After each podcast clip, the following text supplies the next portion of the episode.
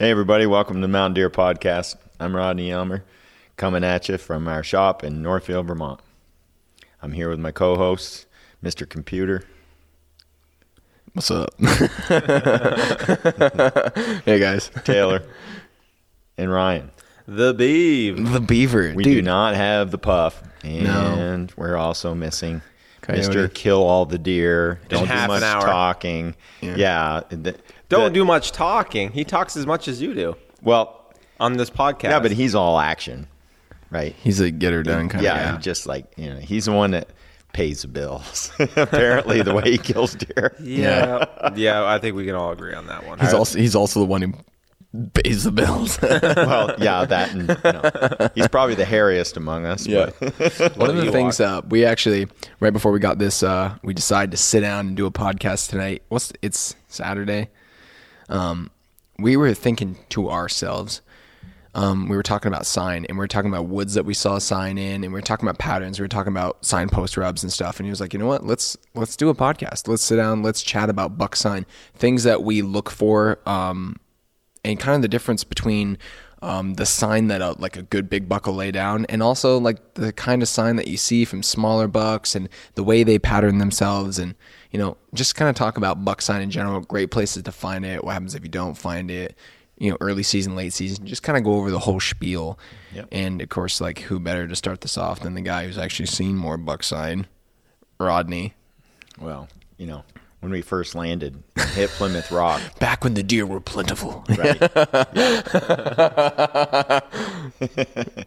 we uh, when you when you spend a lot of time in the woods and especially like following tracks and stuff, you you see what a small buck does, what a bigger buck does, and Yeah. and what a big big you know like a trophy deer does. You know, this is something that's five, six, seven years old, eight years old, and how he acts compared to other deer just the way he uses the landscape, the way he lays down sign, and how he kind of materializes out of nowhere, and all of a sudden that bugger is there, and then uh, and sometimes it's only at night or whatever, right? He's in an area and he's doing his thing, and then all of a sudden just disappears again, and of course once the snow's on the ground, there's no more disappearing. It, it has a hard time doing that, and with us being in some big wild country where we're not really limited by posters, um, that helps like crazy to be able to not have him escape totally. Yeah. Even though he might have a big, good set of legs, he's got four of them and he can really go. Um, at least you're learning a lot about where he lives, what he does, and how he does it. And one of the big parts that can really get you enthusiastic, of course, is the sign.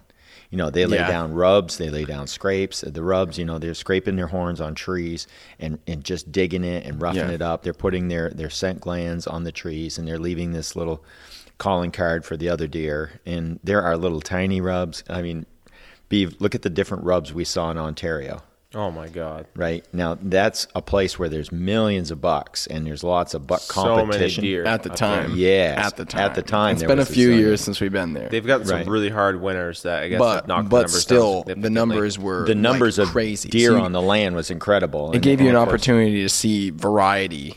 Yes. You know, and you get, Right. did you have a lot of snow? Were you mostly hunting on just bare ground with buck sign? it was mostly bare It was ground mostly bare, yeah. but there was a little bit of snow We had like couple, like I think in two weeks we had like two or three days of snow. yeah Ah, that sucks. it didn't last long it burned off quick But it was no big deal because there's such um, a huge number of deer Yeah. in a small area. I Which mean, we were running into deer every day.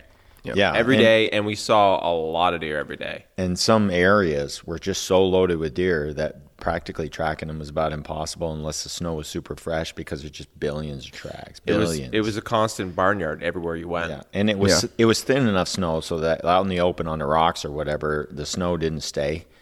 And any place down in the leaves where it was a little cooler and insulated or, or was under cover, It would the hang snow out stayed. longer. So, like Yep. you'd get all teased up about the snow, and, and you'd go a half mile, and then Yeah. all of a sudden there's no more snow. It runs right or it would right. warm up during the day, and you'd lose it all. And the the sign just got us going. I mean, Mm-hmm. the number one sign you can see is to see the buck standing there with the horns on his Well, head, of right? course, yes. Naturally. I mean, the second thing is to walk around and find sheds laying all over Yeah. the place. And we came back with like 26 sheds in a week. We made a chandelier crazy. out of all the Yeah. shed, all the Yeah. deer sheds we found. Yeah, and and then you know, and that's a good sign when you're seeing lots of big sheds. I Yeah. mean, nothing really beats that because you know that the bugger, you know, spends his winter Yeah, right and in they're, there they're someplace. shedding, they're And they're hanging out. There are deer. The other there. thing too is that's one of the things about when you see sheds is that is a kind of buck sign, but it's a late season buck sign. Mm-hmm. Right, and most of the time when deer are, you know, when they're doing drops, it's not where they're rutting. That's where they're wintering. right? You And know, it's and- usually after the season when they're you know, falling off. So it's kind of like at least you know that's where they'll winter, and if the snow gets really heavy early, a lot of times they'll end up mo- like we've seen we've seen deer moving to wintering areas at like Thanksgiving, Oh yeah, especially in the last few years where we've gotten snow super super early. So that that is a kind of buck sign. yeah, and depending you know? on where you are, those Yeah. those you know at least let you know where they're wintering, where they're where they might be headed. Yeah, Yep. and like um, also too where they spend a lot of their time. I mean, Yep. it was the same thing with moose. You you found moose sheds where the bulls Yeah. spent a lot of their late season time. Yep. Right. So it was a, a method of scouting, and then of course once you were in that spot and you found some sheds, you started looking at like especially with moose, we would look at that area and say what's unique about it and what are the conditions that are surrounding this general quarter mile area where we're finding lots of sheds. You know, Yeah. and then we look for other woods that have those same conditions, you know, Yep. the pattern wise. And next thing you know, we're finding sheds in places we've never been before, but just because they look like woods where we saw sheds before. Mm-hmm. Yeah. Right. So like as soon as we walk into a spot after a while, we're like, man, good place for a shed. And when it when You it know, comes start to when it comes to sign in general, that tactic actually works really well for everything. Oh yeah. because when you you know especially like you'll start finding spots where deer like to lay rubs and in your area there'll be a particular, a particular kind of terrain a particular kind of woods or like a feel to the woods it might be like quieter and kind of soft woods and have a couple like random hardwood trees or alders and they'll smash those up and you'll see that happening in patterns. And you're like, this is the kind of areas that deer and the kind of trees that deer like to rub. So if there's no snow, it might not be a bad idea early season to go to those kind of areas where they might be laying sign before the does are coming into heat. Right. And that that would be that's actually a great little that's actually a great little tactic. And Sure. if that if you had bad tracking conditions, like you have no snow at all or it's hot, what a great place to go still hunt and mope Yes. around. Yep. You know? Yeah, or sit. If you're gonna Yep. flip flop, might as well be where there might be some deer buck sign or last year's buck sign. Right. Now, uh, the one of the other things about seeing what we did in Ontario was that when we did get to track a buck, and there was a couple of them that rubbed on little tiny tiny sticks. Yeah. Mm-hmm. They, they were literally Saplings. yeah smaller than my little finger. Yeah, And and they would Pencil-sized spend trees. yeah they would spend half an hour. It's super flexible, mm-hmm. and they would spend half an hour just tinkling with that little stick Yep. and beat that thing to dickens. And remember, they're only brushing a horn against it. I mean, if you had an antler in your hand and you went up to a little tree and you started hitting the antler against that little tiny tree, whacking it, you'd have to hit it a lot to rub all the bark off it in like 30 degree weather. Yeah. Like, I mean, you'd have to stand there for an hour and a half and, is, and twist it and pull on it and yank it.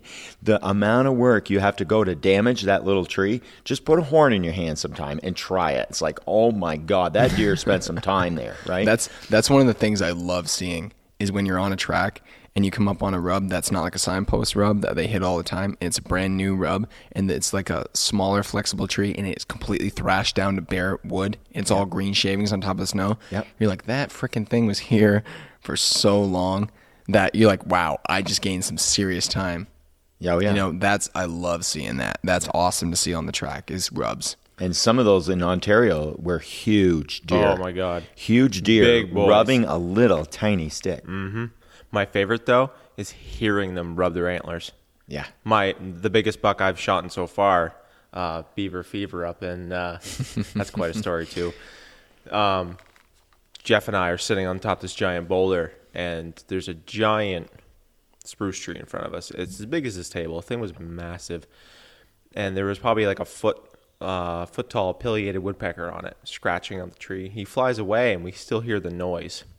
Well, my buck was just be- behind that tree, rubbing his antlers on a on a, tr- a small little like two inch tree, and it sounds a lot like you think it would sound.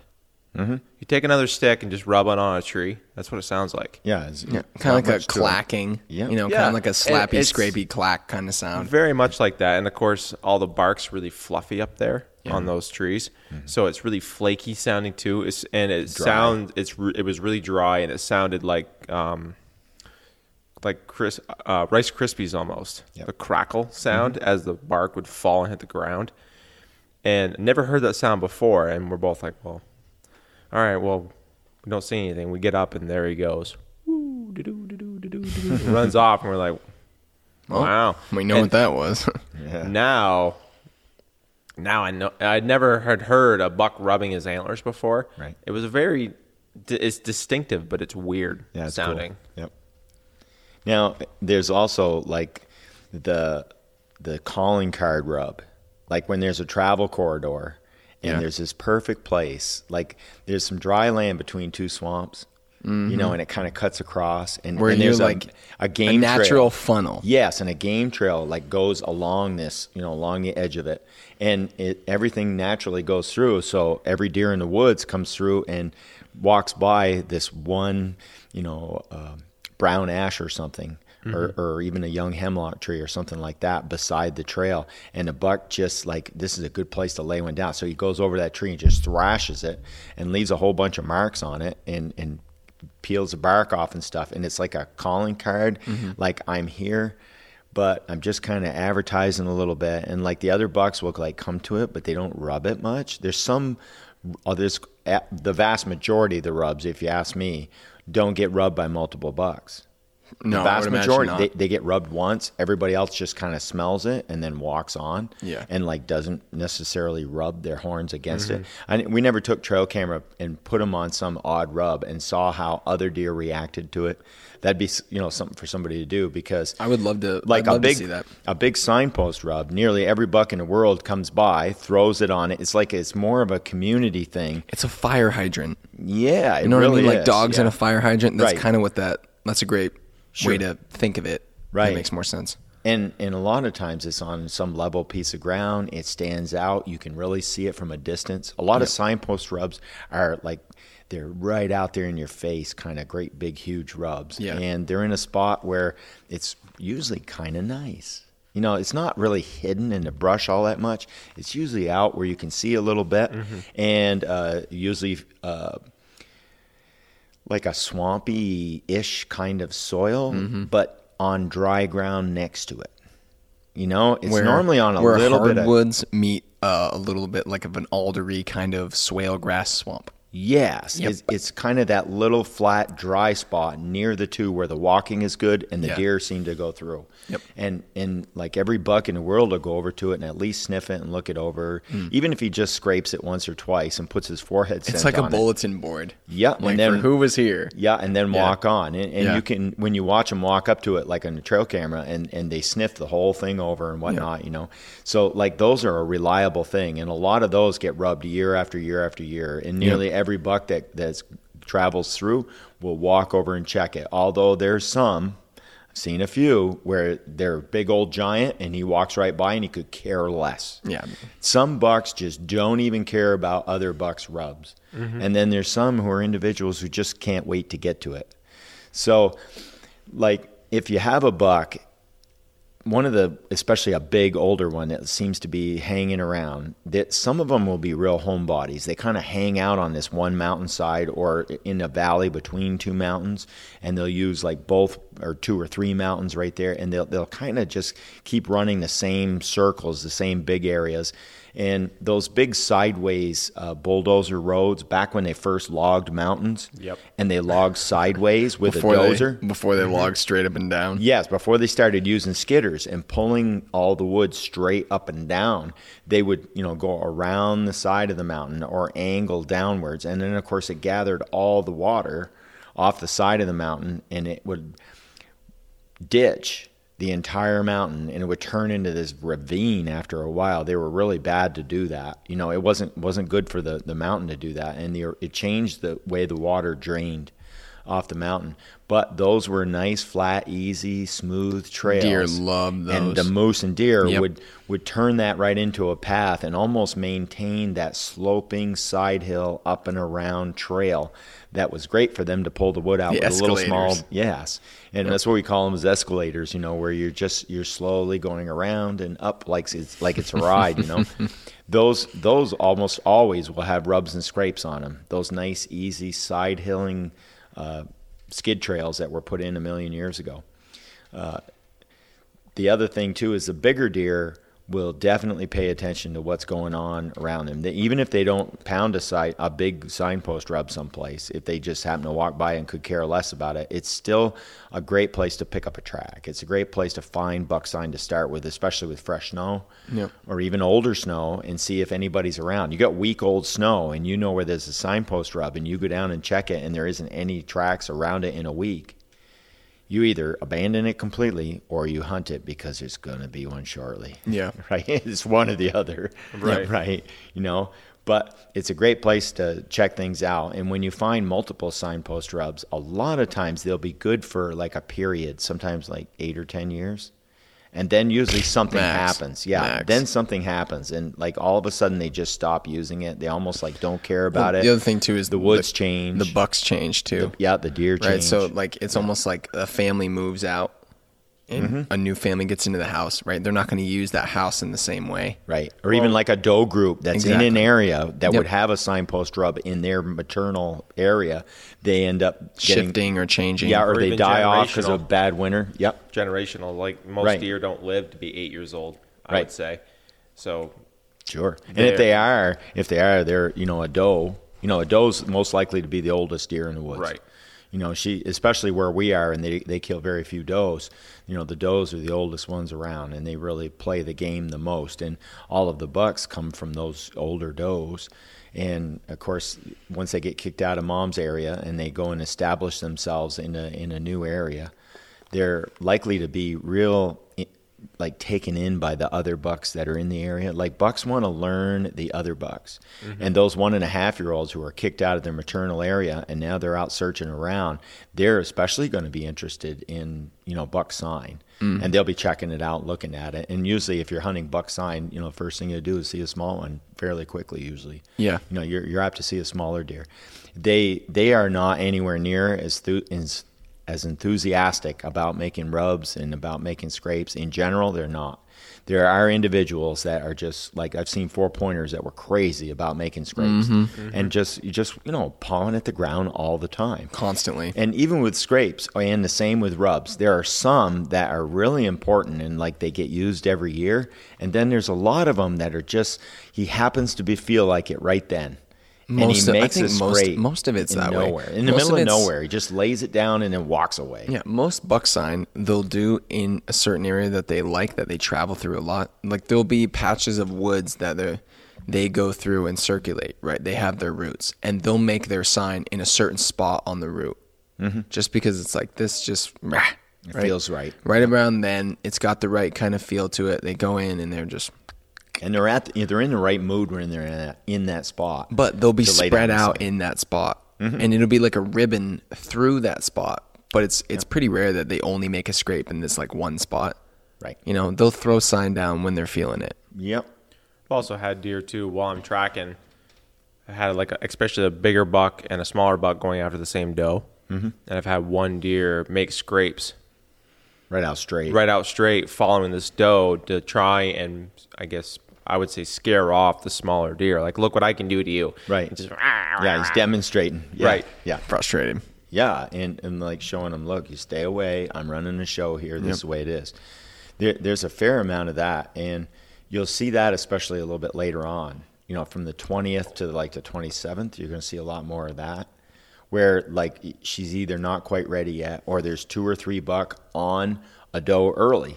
Like she's the first one to come into heat, and it's like the 15th or the 10th of November, right? Mm-hmm. And she's one of the first does to come into heat, and instead of having one, she's got three boyfriends Yeah. now, and and the the it might be the little one out front chasing first. Yep. Right, and you see the doe kind of hop by, and she's nervous looking, and she doesn't look right, and then all of a sudden, along comes a little buck, and and you you watch the two of them go by, and then uh, and you hear oh, and here comes another one, and it's a six pointer, right? And and he's trying to catch up with that little fella, and then just before you know it, you've shot at him and missed, and then the giant runs away, right? And there's a ten pointer bringing up the rear, right? Donnell, right? That, that's what happened to me. I had a like a spike horn following a doe. A seven pointer comes up behind him, and he's displaying and grunting at the spike.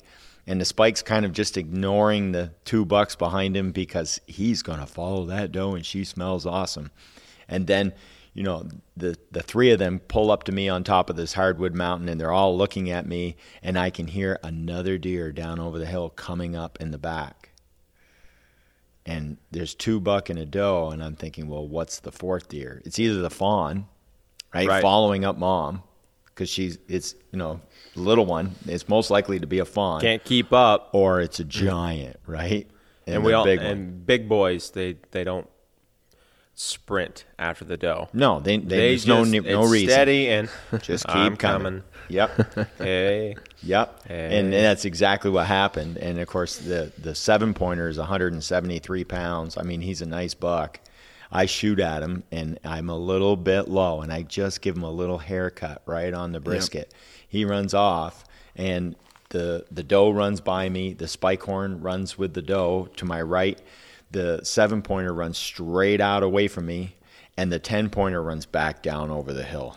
And the 10 went when he goes left and back down off the hill and, and I, all I did was hear him mm-hmm. but I heard him grunt, and then I shot at the seven, and I should have waited a second because there was a hundred and almost forty incher, ten pointer coming up over that hill to me, and I didn't know it at the time, and I shot at the seven. Now I, I didn't didn't get the seven, and we went the next morning. This was just before dark. And Donnell and I went ne- back the next morning, and we were looking everywhere, and we just found a few hairs, and we went about 400 yards with one drop of blood, and that was it. burned him. Yep. So I just made this little tiny, tiny mark on him. The following night, Donnell ended up shooting the big 10 pointer. And when we got down to the check station, which was only like a half a mile away, we get down to the check station and there's a seven pointer laying on the scales. And I walked right up to that buck and I picked up his front leg. He's laying on the scales on, the, on the plywood. And there's a little tiny mark from my bullet. and uh, Ernie Wilson is standing there smiling at me. And I said to Ernie, I said, Do you mind if I look at your deer? And he says, Yeah. And so I walk over to it and I lift up the leg and I, I'm looking at his brisket. And there's this little tiny, Oh, boy. like a quarter of a bullet hole burn mark on the bottom of his brisket. And all I did was just barely underneath him. Yeah. And it was about 130 or 40 yard shot. That's a rip. With a 30 30. Oh, Jesus. Right? No So- wonder why you were low. Right. And, and the bullet fell a good six, seven inches that far. And I aimed right on. Right. So it made perfect sense that Yeah. I would hit exactly where I did, which I made it. It was and, serious bolt drop with that, and that thing's heavy, and it's not very. yeah, 170 grain, right? And, yeah, and yeah. of course, it was about three inches behind the front legs, the little burn mark. perfect. So perfect, like, up, perfect yeah, left and right. You're Everything up and down. was perfect. My, my elevation was off, and that was the last year. bye bye 30 30 after that. And I went to the 7 millimeter Magnum. But that goes to show how, like, the little ones and how they act, and the big one and how he acted. And then when we get back up to Donnell, he doesn't come out of the woods. And Lewis and I go back up in there looking for him, and he's got that 10 pointer. Uh, And wow. Yeah. Wow. You know, and he made Vermont State record book with that deer. He was a nice one, you know, big, nice, big, huge rack on it, 130 odd inches, you know, really good one. So that's the way it goes, you know, and the the sign that led me to that area was uh, these big beeches. There were some beeches that were about four and a half, five inches through, and they were rubbed right down to the wood. So they were young, hard barked beeches, and they were they were polished right down to the wood, and the wood was polished and Spent shiny some- almost. spent some time on that. Yeah, so that ten had spent a lot of time rubbing on those, and that's what I had said to him. I said, "Man, I found some sign in there," and of course there was no snow, so we were just hunting. And I said to him, "You got to come up here. There's a giant buck."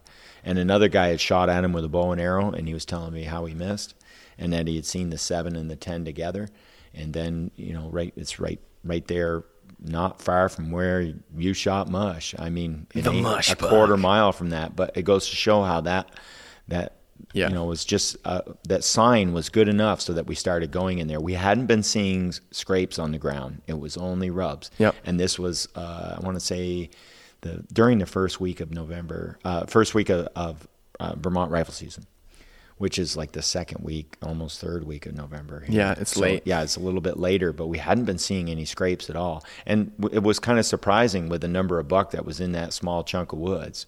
But the doe lived there. She was there all the time. You could count on her, and she was six, seven, eight years old. And every year, I would act like a buck. I'd go up and check her and see if mm-hmm. she had a boyfriend you know, and let's go see if that doe up there is in heat. We do that a lot in Maine too. When you discover where there's some does and they're hanging out in this one, say, half mile area, there's these does are hanging out in there, and you've got fresh snow on the ground. You go check them does yourself. Yeah. I, I'll like if I'm not picking up a track anywhere, I'll run down in and see if the boy, the does have got a boyfriend. Find their tracks. Usually, it's it's uh, less than a half hour, 40 minute walk. I'll go pawn down in there real quick and look it over and see if there's a, a buck in there. You know, if I find a bunch of doe tracks with no buck, okay, time to leave. They're not ready, right? So as soon as they even start to smell ready, there's going to be a buck with them. Yeah. So, and especially in places like where the deer numbers are low, the buck to doe ratio is really good. Every doe that does come into heat's got a buck with them in pretty short, mm-hmm. short order. Or it won't be long. Yeah, and and when you in like the sign in that part is a little more important in the very beginning of November. Like when they're they're not in It, heat it matters more. Yeah, and especially if it's warm, then the sign matters more Yeah. because a buck is near the sign someplace. In in the first most of the time, especially in the first like ten days or so of deer season, the rut really isn't getting going yet. Those are not really in heat. Bucks are maybe just starting to circulate and really start to check tracks a bit. Yeah. Most of the time, what we've been finding is when they lay sign, they're right there. Yeah, They're right Yeah. on it. From They're like, not going any high distance, and if you can find sign, you want to be right there. you know the last weekend in October through to about you know the tenth, twelfth of November. You know that's when they weigh the most. That's when they're big and heavy and Your nice. best chance of getting a 200 for sure. Right, and the fat reserves are awesome. They're plump and they're ready. You know, they're they're That's just, when Casey gets it done. That's when Casey, right? He can shoot a four pointer and it weighs two hundred, right? So like Got that, wall right there. right? So you know that part of it is is always interesting, and you know what's going on there. Later on, especially when you get into like the chase phase, where they're just searching, looking for does, you don't. I don't see as much sign, and like the sign that's made between the tenth and the twentieth, like I discount it all. I almost like could care less about it. Well, It because it it only seems to matter when you have like the grunt buck scenario. You know, that's a scenario where the sign kind of matters a little bit. I like sign because he was laying down so much deep. Yes. because a lot of times yeah. like when you when That's you later, when though. you start getting like 14 inches of snow and it's really fluffy super cold stuff and it's caving in on itself. It's nice to follow a track that you're like i'm pretty sure i'm going the right way and i'm pretty sure it's a big buck right it's one of those days where it's just really hard to tell Mm-hmm. and you all of a sudden it walks up and there's a rub right there you're like yeah baby right you're like now yes. we're not wasting our day That's some important That- sign. that's good buck There- sign. there's antlers on this deer. And you and I actually, so where where we are in New England, most of the time, what we find uh, buck rubs on is like uh, alders down in the uh, swamps and stuff, maples, beech a little bit, not a whole lot, ash trees, obviously, some small spruces, maybe a striped maple. But you and I actually saw a white birch thrashed. Yeah, it was pounded. A white birch. I never seen You that never like you never see that. That was the first time for me. yeah, Yeah. it's super cool and and. Yellow birch is common. A little bit more. It has a, it has a better smell. Yeah, I think. white birch I think pretty th- rare, I think they kind of do it because they might like the smell too. Oh, I'm sure. You know, and if Yeah. they got that forehead smell. Anyone ever smelled the buck's forehead, where you could just that like The you know, bark and the it. bark and the Yeah. antlers and all that. If you're a It's this- logger in arborist, you'll love it. right? yeah, you know that. It's like man, that almost sounds like sawdust. That's nice. The other buck sign too, I like, especially you see it more with deeper snow, is antler marks in the snow while Oh, they're feeding. That's, Oh God, yeah, mush buck. Ooh, Mm-hmm. forget Yeah. about it. And Yeah. of course, deeper snow, they're more they have to put their face deeper into the snow, so their antlers are more likely to, more likely to touch the snow while they're feeding. But But them that's little a- squiggle And like marks. Taylor was saying, when you have really deep snow, you're not quite sure because you can't really see the track too good, and uh, you come up to where they're feeding, and you just see those little poof marks Yep. It's like, okay, now we're on to something. I like that when the main beam's in the snow. Mm-hmm. Yeah. Oh yeah. Yes, please. Yeah. Them more of poke that. holes from the antlers are always awesome. Yeah. Yep. The the other thing too is um the the scat, right? Mm-hmm. That's the other thing you can kind of tell, right? Bigger deer make bigger scat. They do. Well, a bigger throat And- just makes bigger pellets. You know, he, a yeah, bigger their animal. intestines and stuff are just gonna do that. Well, sure. His bigger his throat is big, so when he swallows, he swallows a large amount, and it's a bigger pellet. And uh, this here's a question. I'm not 100 percent sure of this. I don't know. I I this is like a old hunter's tale. Do like the whole bucks bucks uh, scat will clump together more? You hear that? I don't know if there's actually any validity in that. I think it's more of like the moisture content and how cold it is is Yeah. going to make it clump in I- different ways. I I've heard that right. You used to hear that all the time, almost like when it's like little rabbit pellets in a mm-hmm. dark brown kind of like that's mm-hmm. you know they're small doe or a fawn, right? And then you pull up, you're following a track and it's big fluffy snow and have all this like everyone's like, oh, that's a buck. That's how they. I'm Well, like, I don't know. Man. You don't see that with, I mean, moose are the same, same family, Mm-hmm. and it's not, and you don't yeah. see that with moose at all. Not well, you do, but it, Well, it think clumped up, clumps, but- clumps up, but it's not, but not gender gen- specific. Yeah, I don't think it's like big bucks do that and like does. You know, I don't know. I think What- it would do you have- think? Do you think there's any validity in that? I don't think so. I've seen so much of both, and I never pay that much attention to like, I mean, size wise. If if I'm, you know, if, it, you can tell Bigger's the difference better in that. between a fawn. Yeah, Because fawn is these little tiny Sugar pellets. babies, right? That's right. They're just these little little tiny BBs raisins. milk duds. right Yeah. ver- versus Yeah, like literally. something big Yeah. you know Yep. and you know the size of the deer and the size of what it leaves behind would be Should be pro- relative proportional. absolutely Yeah. same as a bear or anything else a mm-hmm. dog right i mean so how much I care about that, I I really don't. I don't know. I was just it's wondering crap, and it, it's like I don't care. He's like, I don't give a crap. I, I just like I don't pay a great lot of attention to it. I could really care less how fresh it is if it's just falling out or whatever. I Yep. mean, it might it might make a, a more sense to pay a whisker attention to it if it's like crunch time and I'm thinking about. But I've seen bucks sprinkle it for As they long- walk. As they Moose walk. do that a Moose lot. do Yeah, that. moose do it like crazy. Mm-hmm. They almost like dump it out behind them, Like a horse. Yeah, Yeah. a hippo kind of thing. You know, just I'm a little terrified. Yeah. Oh god. just you know how many times have we watched a moose get upset and the first thing they do is pee you know Right. you Yeah. get them out of their bed and the first thing they do is pee. And then their back hair stands up and they, they step sideways to you and they're like i don't want a confrontation. They don't know what you are especially you walk up to them grunting. And then they decide okay it's time to leave. And they'll run for a little ways stop and then either take a crap or take off running and crap while they run and leave this like Yeah, mess behind them. Almost like, like getting they're rid of trying to weight so they can run faster. Well, that Well, or think a- discourage you from following Well, the smelly trail. Well, that don't- too, and I think it's because they were laying down.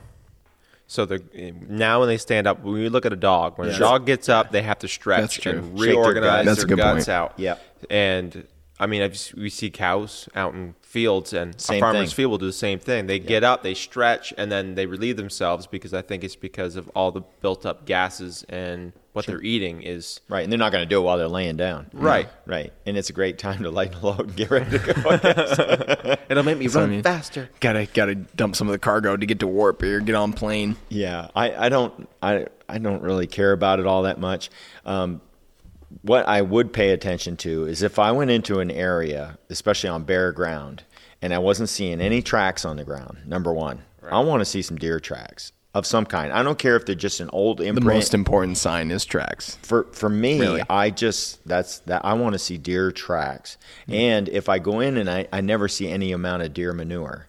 You know, they say a deer probably relieves themselves 10, When- 11 times a day. When there's no snow, you need to see that on the ground. yeah, I want to don't, see. That's bad. That's right. If I walk they're into an not in area and I don't see a single deer crap, and I walk for five miles, and I, I'm not ever s- seeing any deer manure at all. It means they're not spending any amount of time in there. Right. So like if they each one of them's going 11 times a day and there's only two deer in 9 square miles, well, you're not going to see much. No. So it's like if I don't see any, any at all, now I worry a little bit. But if I go into a section of woods say for the first time and I'm scouting it and I see lots of little stuff, well, I say, well, there's some does and fawns around, right? Mm-hmm. I mean, it helps you identify what's going on a little bit, but even with rubs and scrapes, especially later in the season, I could care less. They they could be made by a buck that was there, you know, three days ago, and now he's ten miles away, and he just happened to visit that one day, and like I really don't I think care. really the only time sign really matters if you have a stand,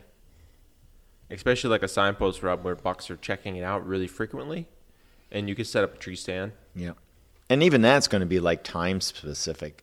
There's going to be certain times when those are when those are on, and then there's times like when all the does are in heat and they're all being bred or whatever, And they're being pushed around, so they're not staying in one spot. and like it, there's going to be times when it's really important and it might be really good, and then there's like the rut, like when they're actively in chase phase, Yeah. and now like all bets are off. They could show up at one in the afternoon in the middle of the blacktop.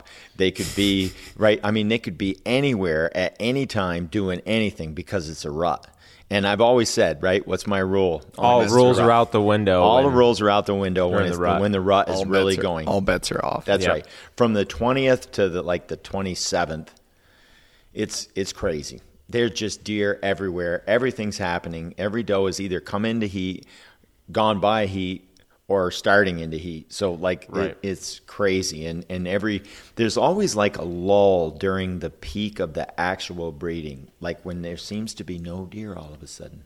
It's because they're busy. Yes, and, literally. and, and of course, even like for the paired up. first day, she smells great, but she doesn't want the attention, and she's getting tons of attention. So she runs into the thicker brush where she feels good and like she won't bump into somebody, Mm. and she can try and avoid him or them if there's more than one. And they're all circling, and she's just circling and kind of going nowhere. And then that's not working, so she lays down, and now they just hang out near her and kind of guard her a little bit. And if you come along grunting, she goes, "Ah, another one, and gets up and runs off, right? And now everybody just leaves, and you're standing there with nothing, right? Right. and like, so there's times when some of the sign will be real valuable, and Yeah. then there's times when it It's ain't. situational. Yep, Yeah. absolutely. That's that's a good. Anything uh, can happen anytime. It's a good time when grunting can cost you. You know, when you're Yep. like not seeing a lot of sign and you're moving into the middle of the rut and you're like trying to stir something up, like making a lot of calls and being a buck, just kind of like that lull. Does are paired up with bucks a lot, Yeah. and it's like you go in there and.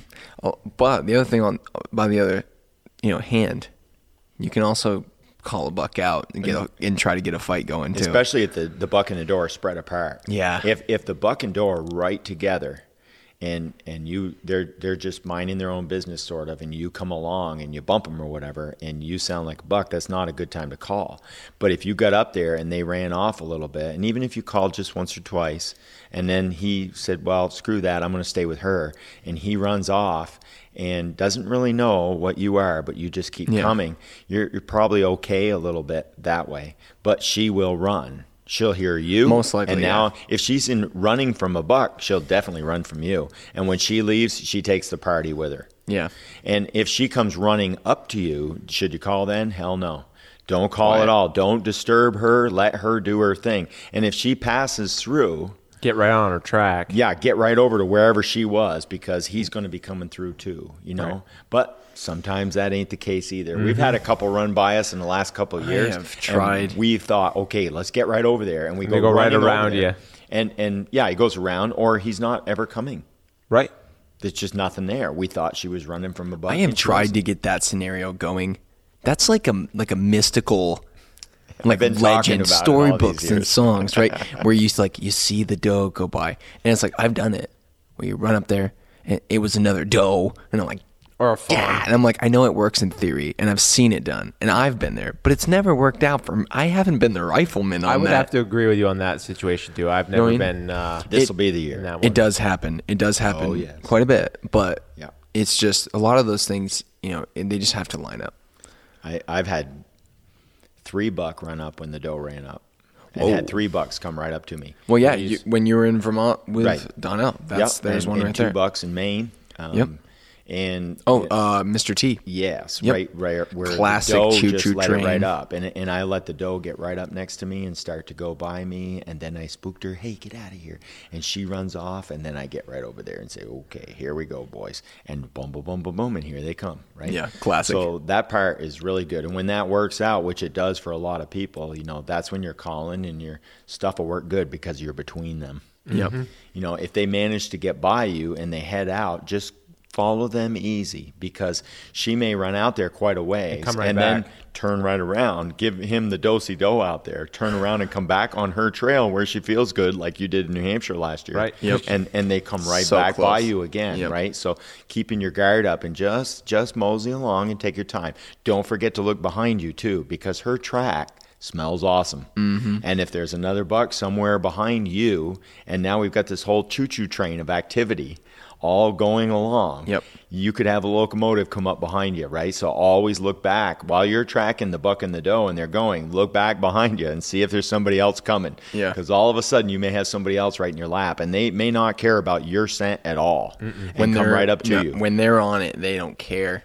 oh, a doe and don't heat care. is better than a bucket of grain. Oh yeah. She she is Oh, just yeah. the best thing in the world, and when you've got that real thing right there, boy oh boy. Well, I mean, which would you pick, hot date or a cheeseburger? That's right. You know right. what I mean? You can get a cheeseburger any day of the week. You week. have the cheeseburger after the hot date. yeah.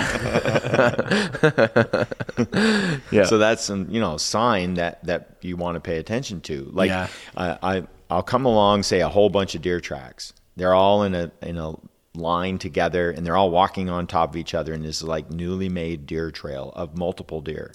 Now you may have to walk down that. That's good sign, especially like during the rut or just as, as the rut is winding down a little bit. It's, it's starting to wind down, right? You have the second rut coming shortly Yep. and you have this choo-choo train tracks and you start down the choo-choo train tracks and there's multiple deer and they're all walking on top of each other and you can't really see what's what and then they'll get to a spot where they all manage to spread out or like one will step off from the trail a little bit and the does will squeeze through a tight spot and that big old giant that's with them he's number two right you have the she's in the front and then he is right there with her and then her two fawns are in the back Yep. and they're following mom and they don't understand what's going on why is that buck chasing my mother Yeah. right but they're going faster than i can go and i'm tired now Yeah. right i don't know how many times i've had this choo-choo train scenario where the does in the front the big bucks in the back and along come the two fawns in the back and all of them are going along in a train and they're all in a single file you know track. And then all of a sudden like the buck is big and wide and they squeeze through the garbage to get rid of him and the little ones follow mama but he swings off to the side and goes out around like a tight spot or something Yep. he's still following but then i see his track and i say ooh there's a buck with him Gotcha. right yeah so here we go and that lets you know just what's up and you may have to follow it for quite a ways before you get that information Yeah. And it's hard when they're all staggering on top of but each other. But that's a great sign, especially during the chase phase when they're actually pursuing, you know, those does or attending them, tending phase, right? When when they're just trying to hang out with them and, and guard them and stay with them. Yep. And that can go all the way to mid December. Oh, I mean, my you can God, have that yeah. s- scenario show up from from pretty much like the 15th, 18th, all the way to mid December. Sometimes earlier. Yeah, and sometimes it, it's an entire trail that goes out, turns around, comes back, walks over itself, crosses in another area, circles a bunch, Yeah. and it's just these four deer that have made a billion tracks A quarter, in a quarter mile, area. Yep. A you quarter know? mile by a quarter mile barnyard. Yeah, and just it's just tracks everywhere. big giant mess, you Yep. know. And and five guys have seen all this activity, and they all walk in there, right? And there's a hundred deer in here, and it's actually just four, but they've been everywhere. That's where you Yeah. need some fresh snow to hit the reset button. Yeah, clean it all up a bit. right? Or you you're smart enough to circle the whole mass and find where they exited. Yeah. Yep. Or if worst case scenario, They're get them out of there. or they're still just in go it. right through the middle of it all, jump them, get them out of there, get them started, and get them into a new area, Mm-hmm. and leave all those other hunters behind, and take them out in the bushes someplace by yourself up on the hill. You Yeah. know, get them out of that spot, and now you'll be able to work with them because they'll they'll get busted and get out of that spot. They'll move a half mile or a mile into another area and then slow down again, and now you may have them to yourselves, and and you can go ahead and work them a little bit, you know, and and if especially if it's early in the day and you have time. So I love that that choo choo train thing. That is really good. That's some sign of love. The other there's like also a misconception with the size of a rub with the correlation of antlers. Yeah. Did, I've Doesn't se- mean a I've thing. seen deer with hellacious racks thrash like twigs, like hardly, Yep. like they're just sitting there just beating their antlers against these tiny little sticks that are like half inch and just barely marking them up a little bit. Sure. And then little bucks with like a little rack scrape up big trees. Now, when you have a deer that can scratch the front and the back at the same time, there's a good sign. That's no and spike it does horn. yeah, it's no spike horn, right?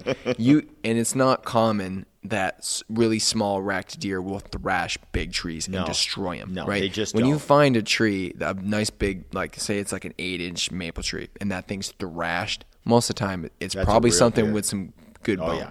You know, but just because you find a small, small one that does, that had just barely got marred up at all doesn't mean he doesn't have a lot of bone either. It could be a three pointer or a twelve. That's right, know, and you right? you don't know, and but it's it's basically like, does this have horns? Yes, good. Who cares? After that, let's continue on and let's get eyes on it and see what it looks like. well that and gather more information. yeah, Right. The other thing to keep in mind too, especially when looking at rubs, is the height of the rub. yep. I mean, moose they do the same thing deer do. They rub their antlers on trees. Um, most deer rubs are going to be from your waist to your knee. Oh yeah, You yeah. know? They'll be right in your thigh area. A 200 Yeah, pound a 200 pound deer is about as tall as your waist. Mm-hmm. I mean, it's They look way they bigger. look massive. I mean, you have a full body mountain here, and he's he's up on a pedestal a little bit, so he looks even bigger. Right. But you get him on the ground, and he's only about when he's standing, he's about waist high, which is why they can squeeze under the tightest stuff, and you're like, how do you how did you get through there? You squat down, and it's wide open. Right. They can see your feet. Yeah. His back is like at your belly button or your belt line. Yep. You Yeah. know, and, and of course his head's up higher, you know, naturally. But Right. And and I've seen a few whitetail rubs where they're they're scratching, not the not the main part of the rub, but like where the beams and the tips are scratching at the tree. I've been up to like my chest. That's a tall Yeah, rack. and like that's not a spike horn. No. That- No. that's not a little guy. That there's some some tine length and and also too how he stands. The direction the deer's traveling, of course, the the rub will tell you which way he was headed in general. You know, if he's going up a mountain and all the rubs are facing down the hill, well, he's probably making it in the morning if he's going up the mountain to lay down during the day Yeah, or he's he's at least or vice versa if mountain. he's Yeah. coming down in the evenings, right? Yep. And he beats on a tree here and there. Yeah. But that doesn't say much for the ones that are sideways, right? No. so He's like there's only milling. so much of that that matters. I have seen quite a few where like there's a side uh, skid road on a side of a mountain. It's side hilling. And I've seen a few skid roads where all the rubs faced one direction on that skid road Yeah, most of the time, the bucks that made those, every time I walked up through there and checked that skid road, all their tracks were always going one way. That's gonna tell you. It was like you- a one-way road. Yeah. and all the traffic was going that way. Um, what time of day they had traveled through, I didn't always know, and I'm sure it was all different times. But it's pretty interesting how sometimes there was like a flow to it a little bit. Mm-hmm. So you could almost tell if I had to sit and watch that skid trail, I would face the way they're coming from. For sure. because it's pretty likely that's Yeah. the way it's going to go because Yeah. all the sign, all the tracks, and all the rubs all consistently faced that way. You know, and then then you start figuring, well, why? Right? I start looking at the rest of the Where are they landscape, coming trying to from figure kind of thing. Why? What time of day? Yeah. Why is it all going down this way? And when I'm when you're questioning everything, that's always good. Um, urine is another sign, right? You Yep. see lots of that, and does and bucks pee differently. be able Yeah. to dif- be able to uh, differentiate between what the patterns are. Yeah, the the splashing, right? The doe just splashes and it Yeah, goes everywhere. it's concentrated into yeah, one like straight he- down deal. He'll stay put and pretty much go, and then dribble and you know spread it out a Make little a bit. mess Yeah, and- yeah. more likely to. all over the toilet seat and Yeah, One thing I noticed too, Legs Joe- are dripping. Yeah. Yeah, When- when pee on his hocks. One Yep. thing I've kind of noticed, I don't know if you guys have seen the same thing. When I'm tracking a deer, say it's a doe, mm-hmm. when she gets up out of her bed and like she's not jumped, she just gets up on her own terms and she pees right in her bed and then walks off. A buck will get up, take a few steps, then pee. That's way more likely to happen. Yes, I, I've seen a few that didn't care and went in their beds anyway, but generally they'll take a few steps and then go, even if it's only a couple or one. They, they'll step away just a little tiny bit usually. Um, the the tarsal smell always seems to be a little bit more with the bucks. Mm-hmm. Even though does can smell a little tarsal too, you know, and but It's it's, it's always way on bucks. stronger with buck, and and the more they're making scrapes and they're peeing on their legs, and the That tarsal, musky kind yeah, of- that musky tarsal smell is is washing off them all the time, and especially if they happen to some bucks really rub their tarsals like crazy. Mm-hmm. They're all about the legs and the smell, and others just don't seem to care about it as much, and they don't they don't smell as strong. Yeah, you get some deer that stink, and you, you can smell them a long ways off. Oh sure. And you're like, there's a buck right here. And it's like, that's been really nice a Yeah, few yeah. times where you really didn't have much for sign. You know, the track's right ahead of you. Nothing's really changed. It's not really that fresh. And all of a sudden you get that whiff coming because they're a little bit uh, upwind of you. Sure. And you get that smell. You're like, oh, game on. And that's paid off a bunch of times. Oh yeah, even with moose it has. Oh, yeah. with Oh, yeah. moose we, we come around the corner. and Moose, moose, and we all boom, boom, boom, boom. You boom, can right? smell you moose can smell a a moose, mile no problem. away. And Oh then my just all of a sudden there's a moose God. here someplace. Yeah. and then we start sniffing upwind and looking around. Next thing you know, the cow's looking at us with them giant slipper ears, you know, my and she's goodness. oh, you know, and then the calf stands up and they all freak out and they go all over the place and run, right? Yeah. So like you know paying attention to the smells that you smell. And it, and it usually especially like with scrapes if you even approach scrapes that smell like crazy then things are pretty new. Yeah. Mm-hmm. even if you didn't make it right Beds, then too. you might have gone in it right Also, then. too, the thing to look at with scrapes is how fresh the dirt is spread on mm-hmm. top of the surrounding soil. oh yeah. It's like almost like snow in a way for the weatherness of it you know? And you say well how long was it since it snowed last? And the the, the scrapes partially snowed in right? Or how fresh the dirt is being dug up and how much the last bit of rain pushed it down. Um, the other thing is there's normally a uh, a track or two in the scrapes. Yep. So They'll like step that right it. fresh dirt and them putting an imprint in it, and how many other bucks have visited since then? Right. You get to see some of that because the other bucks will walk right into it or walk up to the edge of it and leave tracks along the sides of it. There's even all- if they don't step in it. A less dominant buck may be less likely to step in it, but he's definitely going to walk up to it and smell it. Yeah. Right. There's also a big difference between a deer scraping for feed and a deer scraping for the rut. Oh yes. When, They- yeah, when it's a, when it's a buck, it'll be When it's when it's a buck and he's scraping because he's feeling frustrated about his doe troubles, he will beat the snot out of a spot and it'll be huge. Where if the deer's feeding and they're not really into chasing down a doe, it's going to be smaller, lighter impressions. It's not going to be quite so aggressive. Mm-hmm. Yeah, they they won't. They'll just move the snow a little bit and get down there and eat. You'll like it almost just looks like they stepped a bunch of times in one spot. When it's a scrape, they throw leaves. I've seen some that are ten feet long where they ju- they're throwing Just- piles yeah, of it's leaves. like a dog dirt. on a lawn after it went to the bathroom. four-wheel and just does burnout. burnout on Yep. the lawn, s- Yep. throwing grass everywhere. The buck will do the same thing. Sure. Yep. The- And and like with a lot of scrapes, some will have licking branches and stuff overhead, Yep. and some won't. It's- I've had quite a few where it There's- was none. I've think even most seen licking do, branches but- with no scrape, Mm-hmm. where it's just a branch is stuck out in the road, and he happened to stop, and it, it bothered him a little bit, and he just whacked it with his horns a little bit, and you walk up to this branch that snapped in the middle of the skid trail while you're tracking him. And literally, you see where they've done that. They stopped in the snow Yep. and they whacked their horns on the thing. And sometimes it's a four inch tree leaning across a skid trail, right? Mm-hmm. And he walks right up to that four inch tree and whacks his horns on it and just happens to rub it, right?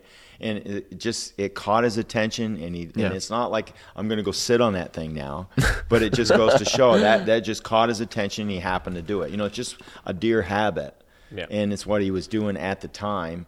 And truthfully, I don't care about it, but. Right, and they're they're curious by nature too. Anyway, Oh, for sure. The other thing that's probably right on one of the top of my list, of course, is the the stride, the width, the track itself. Right. That's mm-hmm. that's the number one thing for me. is just the size and the beef that he's got Of course, for sure. and the attitude that that displays so that I can find so I can tell if I'm going to catch him or not. If I need to wait if I need to waste my time following that track or not. You know, that, Yeah. that is the most important for me because I want to make the most of my time. And nearly everybody in their hunting time is somewhat limited. I mean, we have way more time. We have a lot people, of time. you We are very blessed. Right. So something's going to happen when you have tons of time, right? But the it didn't last year for me, but That was by choice. yeah, that was more by choice than anything. But Can't be picky. the you can, but that that's really where it's at for me. I want to see just a huge track. I want to see Yeah. a huge track. Something that gets and excited. I know that there is something around because ain't no little one making that giant track. And 99% of the time, I don't know, maybe not 99, but most of the time, it's a big buck Yeah. of some kind. And when it's a really older one and he sticks to the junk and he goes on the edges and he's always cautious and he checks before everything and he's he never takes any chances and he sticks to the junk. An Ivy League deer. He's Yep, educated. that's the old mossy horn thing that's five, six, seven years old, knows his business. And at night, he comes out and goes everywhere like, ha ha, I'm okay now. And he runs all over the place and he ticks you off. that's a deer I want. that's a sign I want to see. I would say for me, especially while I'm tracking, I want to see rubs because it confirms what I'm following has antlers. Yep. yeah. Because I've followed a lot of clown feet, clown-footed deer. I've also followed some does that must have gone 160 pounds. Yeah, and huge. They're just these horse does, and it's like that looks like a nice little buck, and come over the hill, and there she is with her fawn. It's like, are you kidding me? I followed you for the last two miles. Right? she went back home to her fawn. Right. Right. Or the fawn's following her and it looks like a nice buck with a little doe. Right? Yeah. Not the case. Every everybody's Looks done like a nice big doe with a little fawn. yeah, that's basically what it turns out. So I like I like while I'm tracking to come up- Confirmation, to come up. Yeah, exactly. Yeah. To be able to see a rub. I like beds. Because one of the things is most of the time, out of all the things that they're going to do in the woods, the thing that speeds you up the most is the bed. Right. The bed tells you how big it is. Well, that it, they've laid down. So especially if And you're it's a, it's a time gain. The bed is the best, I right? I up four hours. you know, I don't really care about antlers. I'll see that if I have a chance. Uh, that'll, you know, because even if they're leaving, if they're putting antler marks in the snow or they're making scrapes and rubs and all that stuff, that's fantastic. But you still have to see antlers in order to confirm, in order to shoot anyway. Mm-hmm. So I like a bed. I like a nice big bed, and I want to. I want to walk up to an old bed right? That's like maybe just starting to get a little crispy on the inside, and now they're on their feet, right? I love that. I love seeing the, you know, waddling around and then a few nibbles and then stop, walk, stop, and then lay down. It's like I just gained a ton of time. I can go slow. The second bed is awesome. Now he's it's probably time. in it. Yeah, you put the brakes on and you move right up to the bed and you say, "Okay, now I know a lot about this buck." The bed tells you a lot. It tells you how they're feeling, right? Because bucks that are going to zombie walk and go forever don't leave beds. nope. My favorite bed scenario is an old bed with a new bed next to it, That's his spot. and then another bed even fresher. Next New to that. Hampshire when And you almost got that monster. Yes, he had three beds in, Yeah. in like a ten by ten feet area. Yeah. He had three You different that age spot. beds in one spot. dude, one that spot. year was stupid. The I- I last can't two weeks, he's still alive. nothing moved. He's Every- dumb, and, and even I'm not getting him. I'm like, but that bugger is making it. They don't have to be smart to get away. Well, No. no, because he had posters. And Yeah. he knew how to use them. And and we just happened to catch him In a about bad spot. half three quarters of a mile from his little haven At the end of that the he day, hangs too. out. And that little bucker's just lucky. And I That don't was wanna a say buck. little bugger because That he's was a big. buck and a He's half. a beauty. Wow. And and when he turned his head and the woods moved, I'm like, oh, there's horns on that thing. Look at that thing. How come the You know? canopy just moved? Yeah, look at that thing. You Yeah. know, so, but I, don't, I, he had a track. He Yeah. had a track, and I, I'm Yeah. a track lover. Sorry. Yep. I, I, I want to see tracks. I don't care if I drive down a dirt road 20 miles, and if I see one giant track on that dirt road, okay, now I got a reason to hunt there. I do Yeah. like too while you're tracking a deer and he, they eat some old man's beard.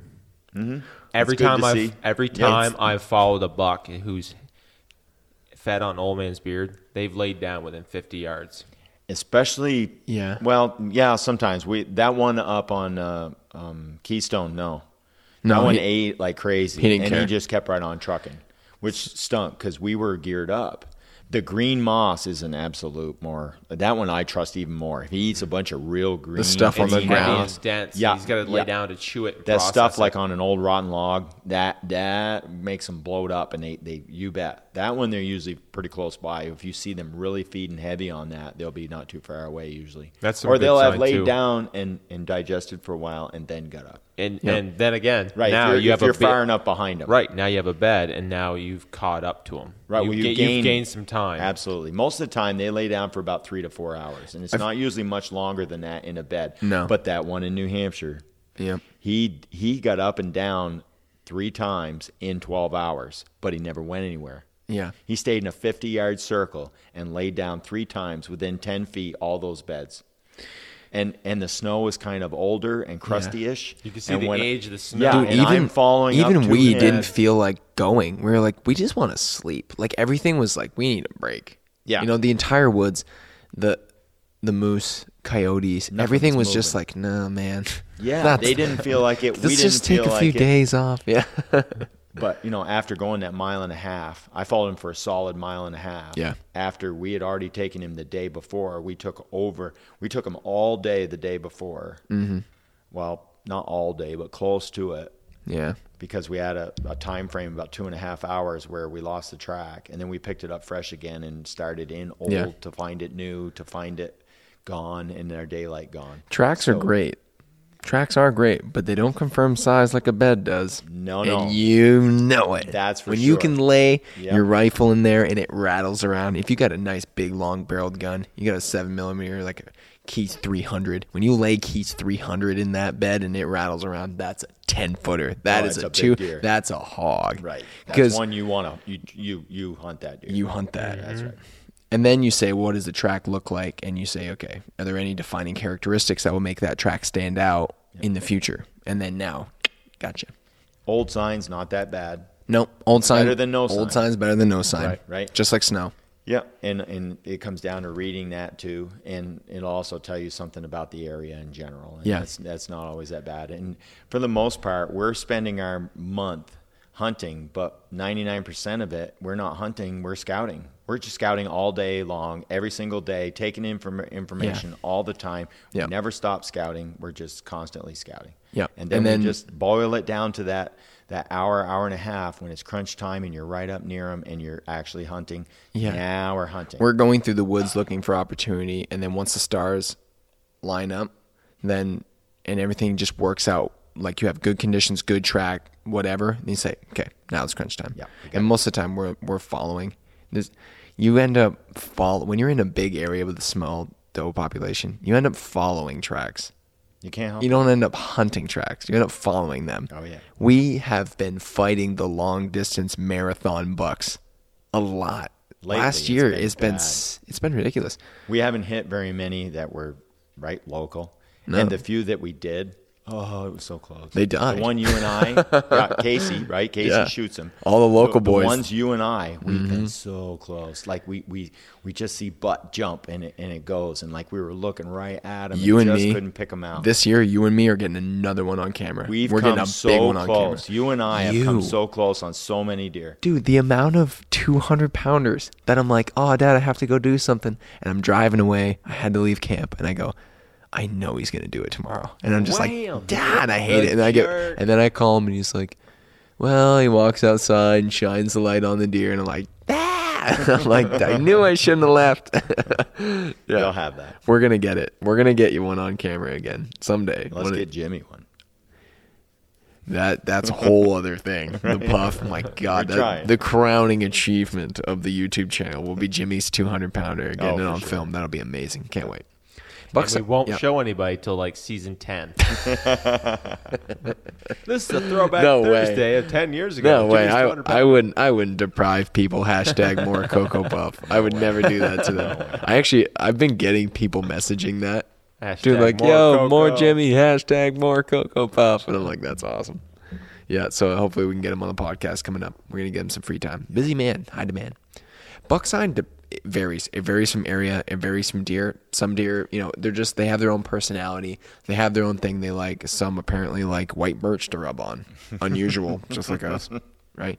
But Some softwood, some hardwood. that's right. And and depending on the area they're, you're in and the kind of deer you're tracking, they're going to develop characteristics. And certain bucks are going to lay certain sign, and it's going to help you. Like mushroom buck ate a certain kind of mushrooms, and he was the only deer in his area that really did that with that it. kind of track. He couldn't get You could just tell, right? And some deer are going to lay really specific sign that's unusual, and you're going to see that. and you're going to shape to the, their toes. That's right. Or a, a Yep. certain like stride or a way they walk. they will bed in one spot. Sure. Like they will only bed in one spot. Some just have unusual tracks that stand right out. Yep, you know, tie the one rod. you wounded a couple three years ago, or like Tyrod, where his back feet didn't line I will be with his front interested to see if we can find two step again.